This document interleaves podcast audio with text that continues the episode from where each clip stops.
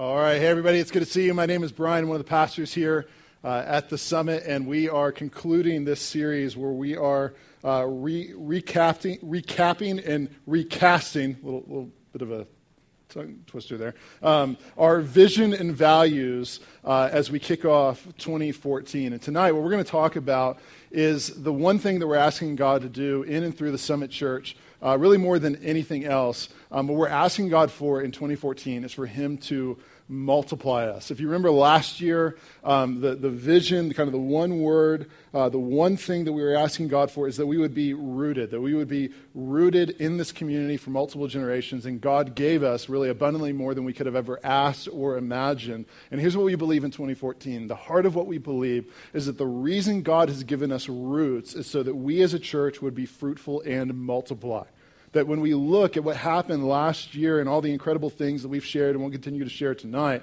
the reason God has given us these blessings and these victories is not so that they would be a capstone, but rather a foundation to build upon, not as an end, but instead as a beginning.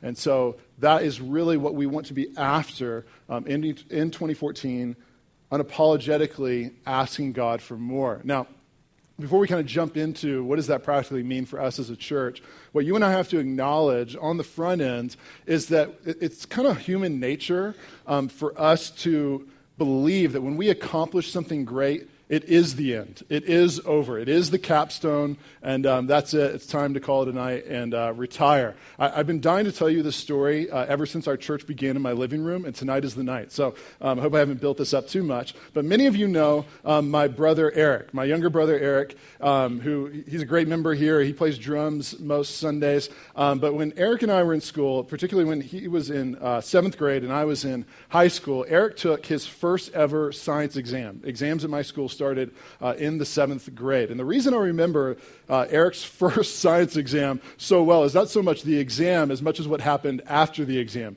Because what happened is, you know, mom picks us up from school, drives us home, and um, I'm not sure what I go and do, but Eric, kind of without the awareness of the rest of our family, um, goes outside and he takes his science notebook and he proceeds to tear out all of the notes that he had used that semester and put them in a pile um, about three feet away from our house. That's important for you to understand for this story. Um, so he, makes, he takes these notes, he puts them in a pile about three feet away from the house. Our house was also made of wood. You also need to understand that. Um, puts them in a pile three feet away from the house, proceeds to light them on fire, and, you know, as some sort of kind of like pagan, um, cult like celebration that my science exam has come to uh, an end.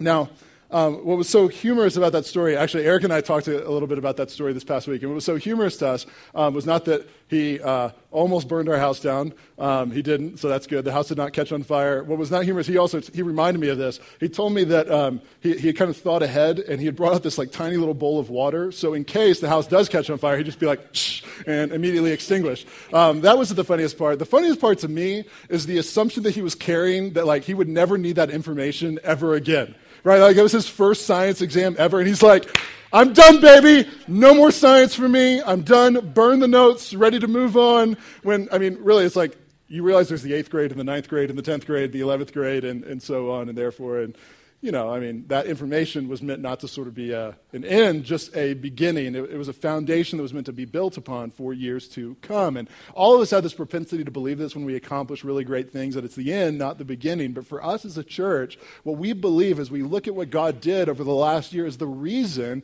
He gave us roots is so that we would be fruitful and multiply, and that we would look towards 2014 in the future, not kind of, you know, saying like, well, wasn't that a great experience? What a cool phase in the life of our church where we believed and attempted great things for God, but instead we continue to radically step out in faith and believe that He can accomplish things greater than we could ever ask or imagine. And so, as we kind of wrap up this series and look at Jeremiah 29, uh, one final week, what, what we're looking for and asking for is how do we, as an organization, how do we as individuals multiply our lives and specifically multiply the grace and glory of God in this city and to the ends of the earth in an incredible, incredible way. Now, why don't we go ahead and uh, look at the passage that we just read uh, again? You know, we've looked at it for two weeks, and this is the third week now. And so, what we saw first was the call uh, on Christians in the city uh, to be rooted in that city, have a vision to be in that city for multiple generations. Uh, we looked last week at how Christians in the city are called to seek the welfare of the city and to seek the, uh, the peace of God spilling into every public and private sector of life. And, and, tonight we'll look at the call to multiply, for us as Christians to multiply. And look at verse 6. Verse 6 is really the key verse for us tonight. Verse 6 says this He says, This, take wives and have sons and daughters, take wives for your sons and give your daughters in marriage, that they may bear sons and daughters. Multiply there and do not decrease. So you see that there at the very end of verse 6. Multiply there and do not decrease. And so what God is saying is our faith is meant to do more than just uh, survive in the city, it is meant to thrive and multiply. Now, what's important for you to understand as we're kind of trying to wrap this around in our lives is this is not a new command. This command is something that God gave to his people from the beginning. And I mean the beginning. I mean as early as Genesis chapter 1. It stems back to something called the creation mandate the creation mandate. And we're going to have this up here on the screen um, so you can understand. I mean, from the very beginning of the Bible and the creation of humanity, God gives this call on his first people. He says this to our first parents, Adam and Eve. The creation mandate is this God blessed them, and God said to them, Be fruitful and multiply and fill the earth and subdue it, and have dominion over the fish of the sea, and over the birds of the heavens, and over every living thing that moves on the earth. Now, when people read um, this right here, and when people read Jeremiah 29, they see the call um, to be fruitful and multiply. A lot of times, what people kind of instantly think is what this is predominantly about is me having kids, me having kids, a lot of kids, filling the earth with my kids. And there is a major familial uh, thrust to this passage, but that's not really the, the heart of what God is after here. He's, he's after something much bigger, much more robust. Now, um, this is a little bit theological, a little bit technical, so here's what I'm going to do I'm going to read you a quote from an Old Testament scholar named John Walton, who teaches at Wheaton in Chicago. Um, and then, after none of you have comprehended it because I read it so fast, then we'll explain it. Sound good? Okay, I'm going to read it. Here's what he says. Here's, here's how he kind of explains what is going on here with this call to multiply from the very beginning. Here's what he writes If people were going to fill the earth, we must conclude that they were not intended to stay in the garden in a static st- situation. Yet, moving out of the garden would appear a hardship since land outside the garden was not as hospitable as that inside the garden. Otherwise, the garden would not be distinguishable. Perhaps then we should surmise that people were gradually supposed to extend the garden as they went about subduing and ruling. Extending the garden would extend the sacred space, since that is what the garden represented. Here's what he's saying is that when God gives the call, you see this throughout the entire Bible to be fruitful and multiply. The, the primary thrust is not for you to just get married and have kids, even though that's a, a great call and it's, a, it's a, a huge call on your life. What he's saying is the primary thrust of what's happening in Genesis chapter 1, of what's echoed in Jeremiah 29, is that we would multiply the grace and the glory of God to the ends of the earth. That we would have a vision for our lives, that we would multiply worshipers. Through whatever sphere of influence we've been entrusted with, that we would multiply the number of people who recognize that God is who he says he is. That from the very beginning in Genesis chapter 1 and what's echoed here in Jeremiah 29 is that it is in your DNA, it is in our design to multiply our lives. It is, it's just part of who you are. And what's so important for you to understand then is that you have to, you will function according to your design. This is just the way reality works. I know that, you know, many of us, we grew up on Disney movies where a toaster, you know, is like, I don't want to be a toaster anymore. I want to be a bird. I want to fly with the birds. But you know what happens in reality if a toaster tries to fly? It doesn't go well.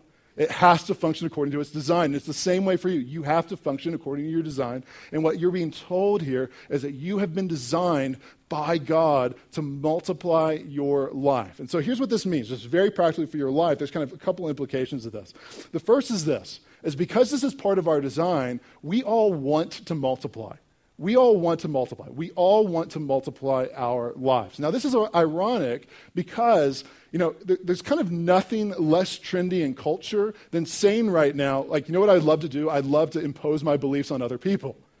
Right? It's the exact opposite, right? Like, you be you and I'll be me, and um, we will never disagree with one another. And the most loving thing to do is to be completely tolerant of one another. But, but Can we just be honest for a second and admit that none of us operate that way? Can we just be honest for a moment and say, like, as soon as you see a movie that you enjoyed, challenges you, changes the way you think about your life. All of that is tossed out the, wall, uh, out the window, and you're like, Have you seen this movie? Do you want to see this movie? Do I need to take you to see this movie? Do I need to pay for you to see this movie? Did you not like the movie? I'm not sure if we can be friends if you didn't like this movie because everybody should love this movie. I mean, as soon as we are exposed to anything good and beautiful, we desire to multiply in the lives of those who matter the most and who are closest to us. This is true with the movies we see, the books we read, the bands we discover, the parenting methods, methods we think are most effective. We love to multiply our lives. And even if you're the person who's sitting here right now and you're like, you're completely wrong, it's completely wrong for you to ever impose your beliefs onto other people. Well, I mean, all that's happening in your head right now is a desire for you to impose your belief on me that you should never impose your beliefs onto other people.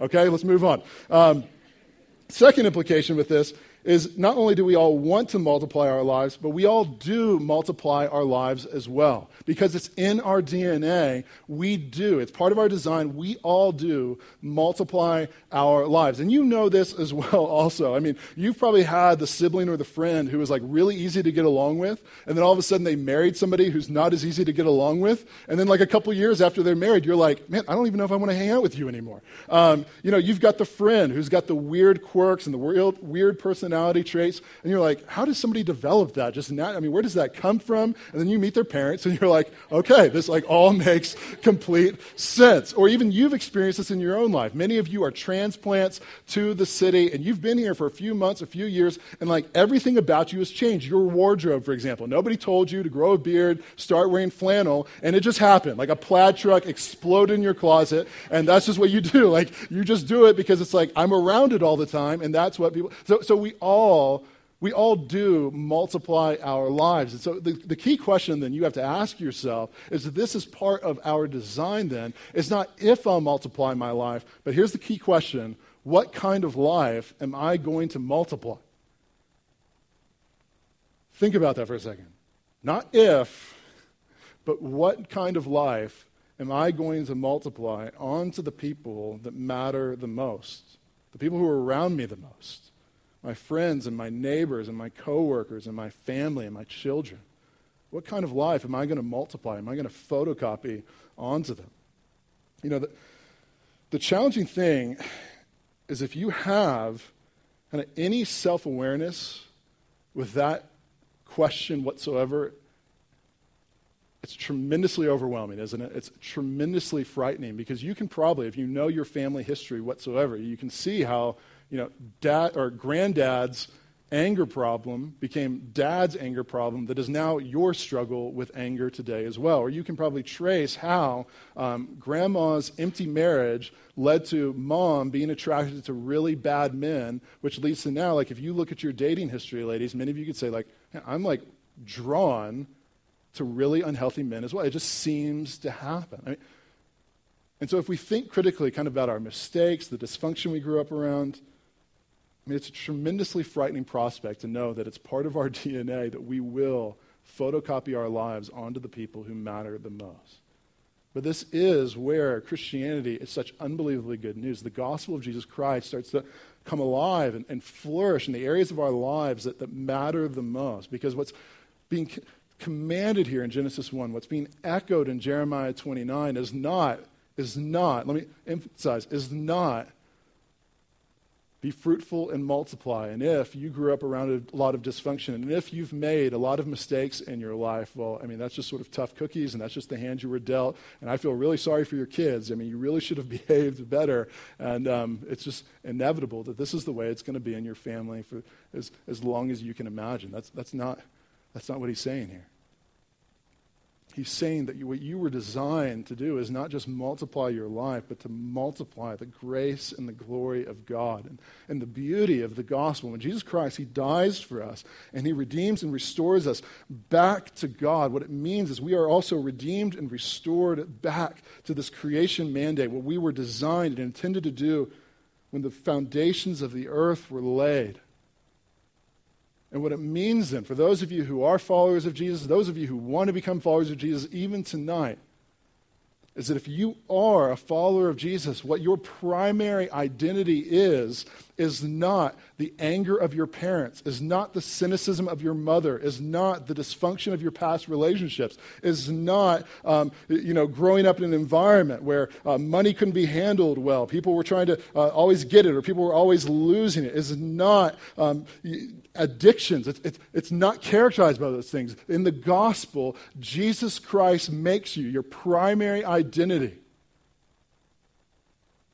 as grace filled and glory manifesting son or daughter of the King.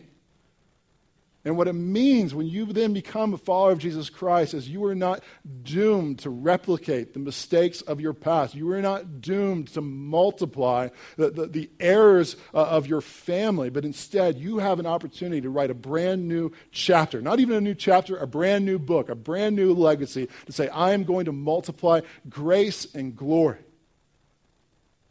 Because that's what I was designed and intended to do. And so you will, you will multiply something. The question is, what kind of life are you going to multiply? And in the gospel, this does not become heavy or burdensome or frightening, but instead exciting at the opportunity to make much of the one person in the universe who deserves to be made much of. So we all want to multiply. We, we will multiply. And, and our vision then as a church in 2014 is we would be a people both organizationally and individually who would multiply. And then kind of the natural question then you should be asking if you're, you're tracking with me up to this point is, okay, well, how in the world do we go about uh, doing this? And that's a really great question. And so let's, uh, let's take it at the organizational level. Let's just get super practical for us as an organization and super practical for you as an uh, individual. Now, um, Let's start organizational. It, it, what you have to understand is it's always been part of our DNA as a church to, to have a vision for multiplication. In fact, I can remember we were started out of a church uh, in North Carolina, and I can remember when uh, myself and our kind of original core team were brought up on the stage before the church um, that we were being started out of. And um, JD, the lead pastor, um, you know, this is a, it, this church was huge. So it's got like multiple services, and each service had about a thousand people in this room. Um, he gets me up on stage, and um, he doesn't really tell me what he's going to say, but he, he looks at me and he says, I charge you in front of our church to not hoard the blessings God will give you in the coming years, but to multiply them throughout your city and to the ends of the earth. Do you accept this charge? And then he puts the microphone right in my mouth, and I'm like, I do. You know, I'm like, I don't know what else I can say um, in response to that other than that. So I believed it, though. I wasn't just saying because I was supposed to. I, I believed that from the very beginning, we as a church would have a vision uh, for multiplication, that that would be a major marker of success for us. And I just want to tell you, um, some ways that we've done this. Just even some of you are new and kind of catch you up on all that's happened over our three short years of existence. We've gone from uh, around 20 covenant members to about 120 covenant members. Uh, we've multiplied our city groups from just a couple um, in the summer of 2011 to what we hope is around a dozen at the end of this year. Um, we've given away a lot of money for multiplication in areas that we can't impact as well as other people. Um, I, I looked at it last year. We gave away $20,933 and let me just tell you some of the places this money went. Some of it stayed local to, to support local organizations that are doing ministry and work in the city far better than we ever could. Uh, some of it went to Baltimore to start, help get a new church started there, just like ours got started. Some of it went to Kenya with Uhuru Child uh, to provide scholarships for girls uh, of school age who wouldn't be able to go to school, even though they're only middle school age. Some of it went to Peru to start exploring what it looks like um, for us to come alongside indigenous leaders there to help start a church in a region of Peru where less than 1% of the population has really heard of or follows or believes Jesus. Someone went to Asia, um, and, and, I can't really even be any more specific than that because the region that we were funding is so dangerous. It's a it's predominantly Muslim um, context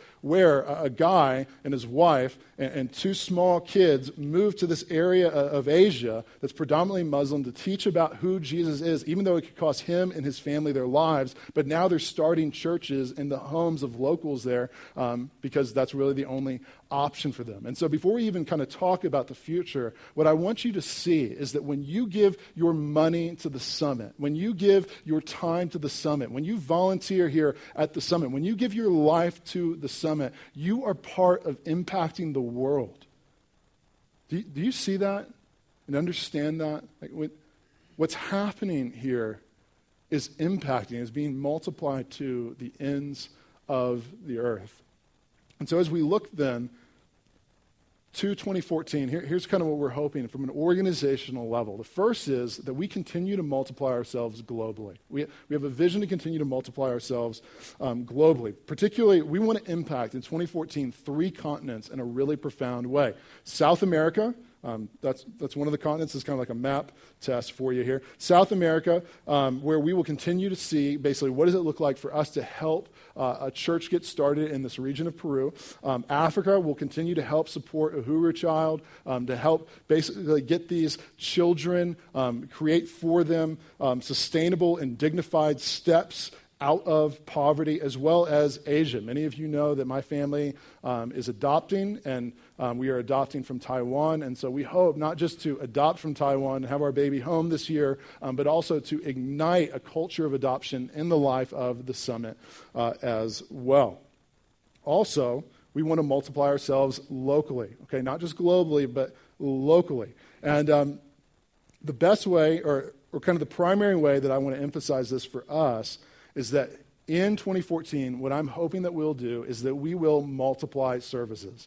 That we as a church will add a second service, particularly in the morning. Now, l- let me just give a disclaimer with this. And um, one, I'm not going to kind of give into the logistics or the thought that went into this. We've had a couple family gatherings talking about this. I'm happy to continue to ask, uh, answer any questions. Um, the second is that uh, we don't have a firm timeline for this. We shared this last Wednesday with you guys who came to the family gathering. We don't have a firm timeline. We're kind of weighing things and seeing what our numbers are, but we hope that sometime in 2014, either in the spring or the fall, this is a reality. But here's what you need to know is that for us as a church, we have never wanted to, to allow the size of the vision of what God can do in this city be limited to the size of this room or this building. And I know, even like right now, like the room feels full and there's energy and it's exciting, and it freaks me out to think about ever having a week where it doesn't feel like that. I love nights like tonight. But there are three million people in the city, and we believe that God loves every single one of them. And because He loves them, we love them. And because of that, our vision is expanded of what He can do in and through our church. We don't have to reach everybody. We love the other churches in the city that are doing good work too, but we can reach more. And there are people you can think of right now that you love and care about who are living broken, self destructive lives, and you know it doesn't have to be that way anymore. You've tasted it. And so that's what we're just asking God for is to say, okay, grow us to the point that we need to add a second service, preferably one in the morning to reach that people group of people who are like, I'm in town on Sundays in the mornings. I know those, you know, it's kind of hard to believe those people exist, but there's a lot of them um, in our city. Okay? So we want to multiply organizationally. Now, we also want to multiply on an individual level. Okay? We want to multiply on an individual level. And again, um, this has always been part of our DNA as a church. In fact, I feel like um, the best, uh, what I love about here at the summit is we've experienced so much grace and goodness that um, a lot of times I cannot, I don't have to tell, I can just show. Um, so let's just do a little bit of an audience participation experiment. Um, if you were part of the original core team of the Summit Church. I'm talking like you moved to Denver from North Carolina for the specific purpose of starting the Summit Church. Can you just raise your hand? Okay, so you see, look around you, like there's some hands here. It's probably like 15 to 20 hands you're seeing raised right now. Now, here's what I want you to do. You can go ahead and put your hands down. Um, here, here's, actually, no, put them back up. Yeah, this is, I'm kind of doing this on the fly here. Um, okay, so you see these hands do you see how few hands change and impact so many lives? Does that dawn on you whatsoever that, that like 15 to 20 people could impact the size of this room? Isn't that amazing to you whatsoever? Okay, you put your hands down now. Now, here's the question I want you to ask yourself What if every single person in this room had that same sort of vision for 2014 and, and the many years to come. Not only what could the Summit Church look like, but also what could this city look like and how could this city be deeply impacted? This church has been built on the backs of individuals multiplying their lives. And you need to even wrap your mind around this. If you're excited about kind of organizational multiplication and you would love to you know, have a morning service, you need to understand like we don't just kind of snap our fingers and it magically appears. That happens because men and women like us carry the weight, the burden to multiply our lives in this city. So that's why I want to challenge you to the primary thing I want to challenge you to do this year is to have a vision to multiply your life. Yes, like, do we need you to be committed? Yes. Like, if you're new here and, you know, you're maybe thinking about um, joining the church or learning what it means to follow Jesus, we would love to have a conversation. That would be so helpful to us in 2014. Do we need you to be generous this year? Yes. I mean, we are going to expand our vision, and expanded vision means expanded generosity as well. If any of these things are going to happen, and we're going to double kind of everything that we do. But here's the primary thing I want to challenge you to I want to challenge you to multiply your life. And I don't want to just kind of say that in any vague way. What we've done is even kind of come up with a cute little picture that you can even draw on a napkin to kind of help you wrap your mind uh, around what this looks like. Isn't that cool? This is hand drawn by Zach Florence himself. So I just feel like, yeah, good job, Zach. Yes. Um, so here's what I want you to think about in 2014. I want you to think about uh, multiplying your life in three people. Three people, okay? I want you to think about three people you would really love to see your life multiplied in, in, in 2014. Now, some of you are probably like, I, I don't, you know, three people aren't instantly jumping to my mind. Well, you know, I'm glad you asked because we have this cool little chart to help you kind of think about how doing this. Now, all of us, no matter our kind of profession or what we do, or you know, wh- whether you work an 80-hour week or whether you're a stay-at-home mom and you work much more than an 80-hour week, um, you know, all of us kind of have the same rhythms in our lives. What we have is a roof, right? Oh, we, we live in a house, and maybe that's a duplex, and maybe that's an apartment, and uh, you know maybe that's with your family, or maybe that's with roommates, or maybe that's alone. But you have your roof, and you know you leave your house, and you have some sort of routine. You have routines where you get coffee, or you get drinks, or you uh, you know you're one of the crazy people who plays uh, kickball like you're still in college at City Park every single summer when the weather is nice. You have routines, you go to your job, you get your haircut, you, you just go places in the ebb and flow of your everyday life. And hopefully, as you leave your house and go on routines, you're hopefully developing relationships as well. You're hopefully not just thinking, like, how can I get home as quickly as possible uh, because, you know, I've got The Bachelor DVR'd and I just want to get that thing. And, you know, how can I check out of the grocery store ASAP? I'm not speaking from personal experience here, though, okay? Um, I got to say this. My wife and I are to watch The Bachelor Wedding tonight. That has nothing to do with I feel like that's to lose. Um, some of you know that's, that's why that, that just popped into my mind real quick. So hopefully, you know, I'm not trying to run out of here being like, man, I got the bachelor wedding tonight. You know, I'm like, I'm hopefully trying to get to know people and get connected to people and not trying to rush home as quickly as possible. I am striving. You're not hearing anything I'm saying, are you? Um, I am desiring to multiply my life, to develop relationships. And hopefully, as I leave my house and go on these routines and develop relationships, three people three people. Maybe they live under your roof. Maybe they're a roommate. Maybe they're the person who cuts your hair. Maybe they're a coworker. Maybe they're an employee. I'm not sure who it is, but three people hopefully start to come to mind and say, man, I would love to see God do in your life uh, what he's done in my life. I would love to see like my story be multiplied to the people that matter the most. You say, well, how do you do that? Well, I'm glad you asked because that's why we had the three I's right in the middle. What we would challenge you to do is with those three people, what you would first think is about investing in them. And when I say invest, all, all I'm saying is that you would try to strategize of how you could bless that person's life. Like, is that really that kind of like intimidating or hard to do, just all you think is like, man, how can I be a blessing to you? How can I um, pray for you? How can I find out your needs? How can I meet those needs in kind of a real, tangible way? How, how can I do um, whatever it takes for you to, to feel the love of Jesus in very real and tangible ways? I'm not sure who exactly is hesitant to, you know, to experience that because it's an incredible, incredible thing. Now, what we would hope is that as relationships build, then you would think about inviting them, and specifically inviting those people into the life of the Summit Church. Now, that could mean uh, maybe inviting somebody to a city group, maybe it means a Sunday gathering like this one, uh, maybe it means um, even like the Super Bowl this, this coming week. You're like, hey, you know, my church, I know you don't want to come to church when we're having church, but we're throwing a party, and we'd love to have you come. Maybe you can meet some people from church and see that, you know, they're not like those religious whack jobs. At least I hope you don't think we are. Um, you know, like you're probably thinking that we are. We'd love to have you just come come meet some people. Or maybe it's not even a program that we, we kind of put out there. Maybe it's like, man, like me and some friends from church are going to Little Man Ice Cream, and I'd love to have you join out. I, I don't know who, who, who rejects that. Who rejects that offer? Nobody.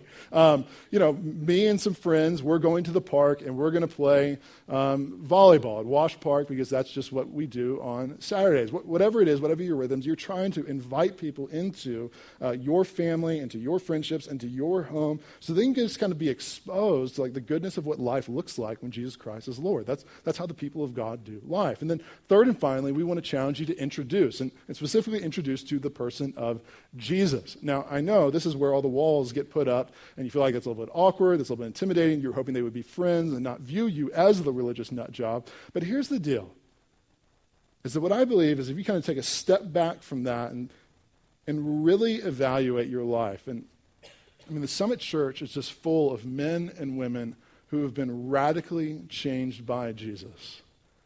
And when so many of you see the goodness that Jesus has has planted into your life, the forgiveness He's extended, the grace for a new beginning, the forgiveness that we continue to need every single day when we just perpetuate in really stupid, self destructive decision making,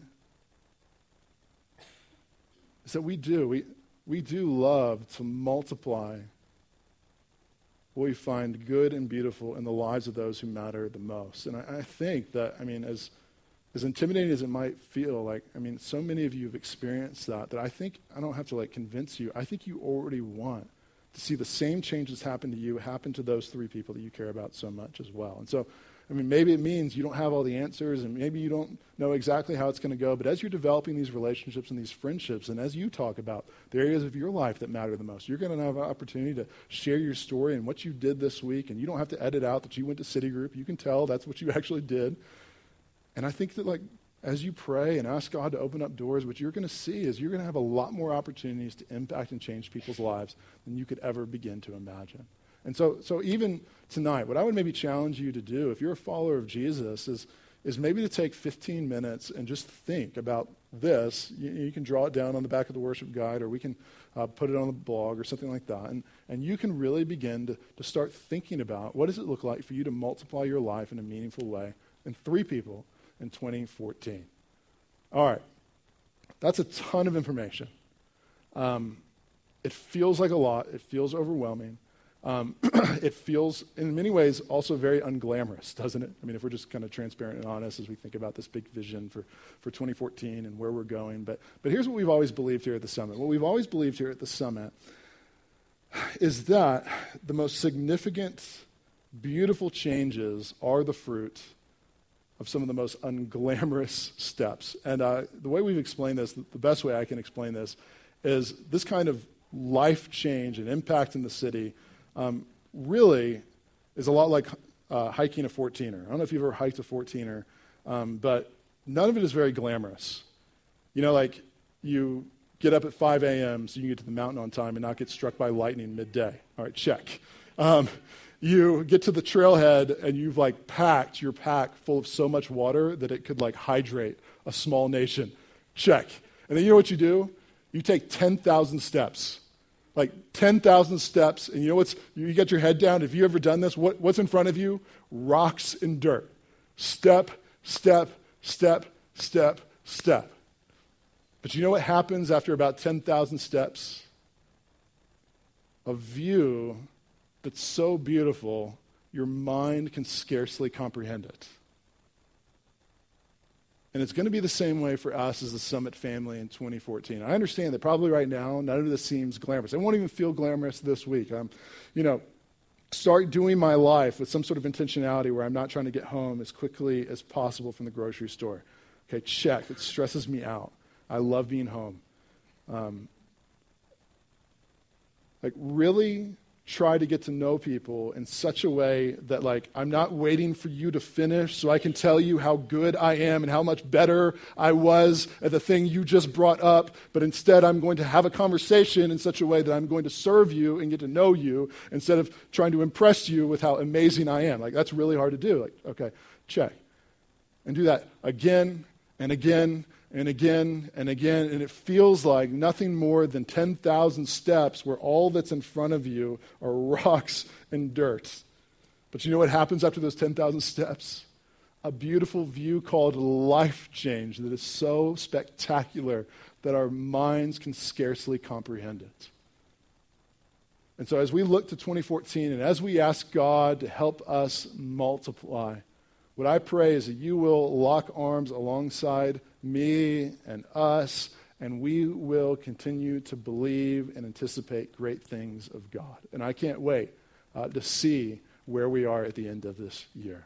Let's pray. God, we thank you so much for who you are. We thank you that last year we asked for something audacious of letting us be a church that puts down roots in this community, and you did it in a way that was greater than what we even asked for. And so as we think about as we think about this coming year, and I think about how this room, if they, even if this room, we know we even have a number of people that aren't even here tonight, but if we think of this room as people who, okay, I'm going to meaningfully impact three people, we think about how there are close to a thousand lives that could be changed in the coming year.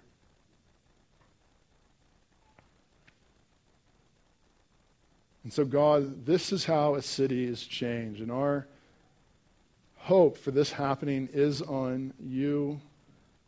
We ask that your Holy Spirit, that He would empower us. We pray that even now, that as we respond, that people would um, recognize their need for you and believe you and follow you. And even the Christian who's been here for, for years would maybe for the first time in their life step out in faith and be willing to get uncomfortable with the people who matter the most. God, help me do this. Um, it's tremendously frightening, and I love to be liked by people. Help our people do this and help us overcome our fear. And let us multiply the grace and glory of God as we were created to do. We ask all these things in your powerful name. Amen.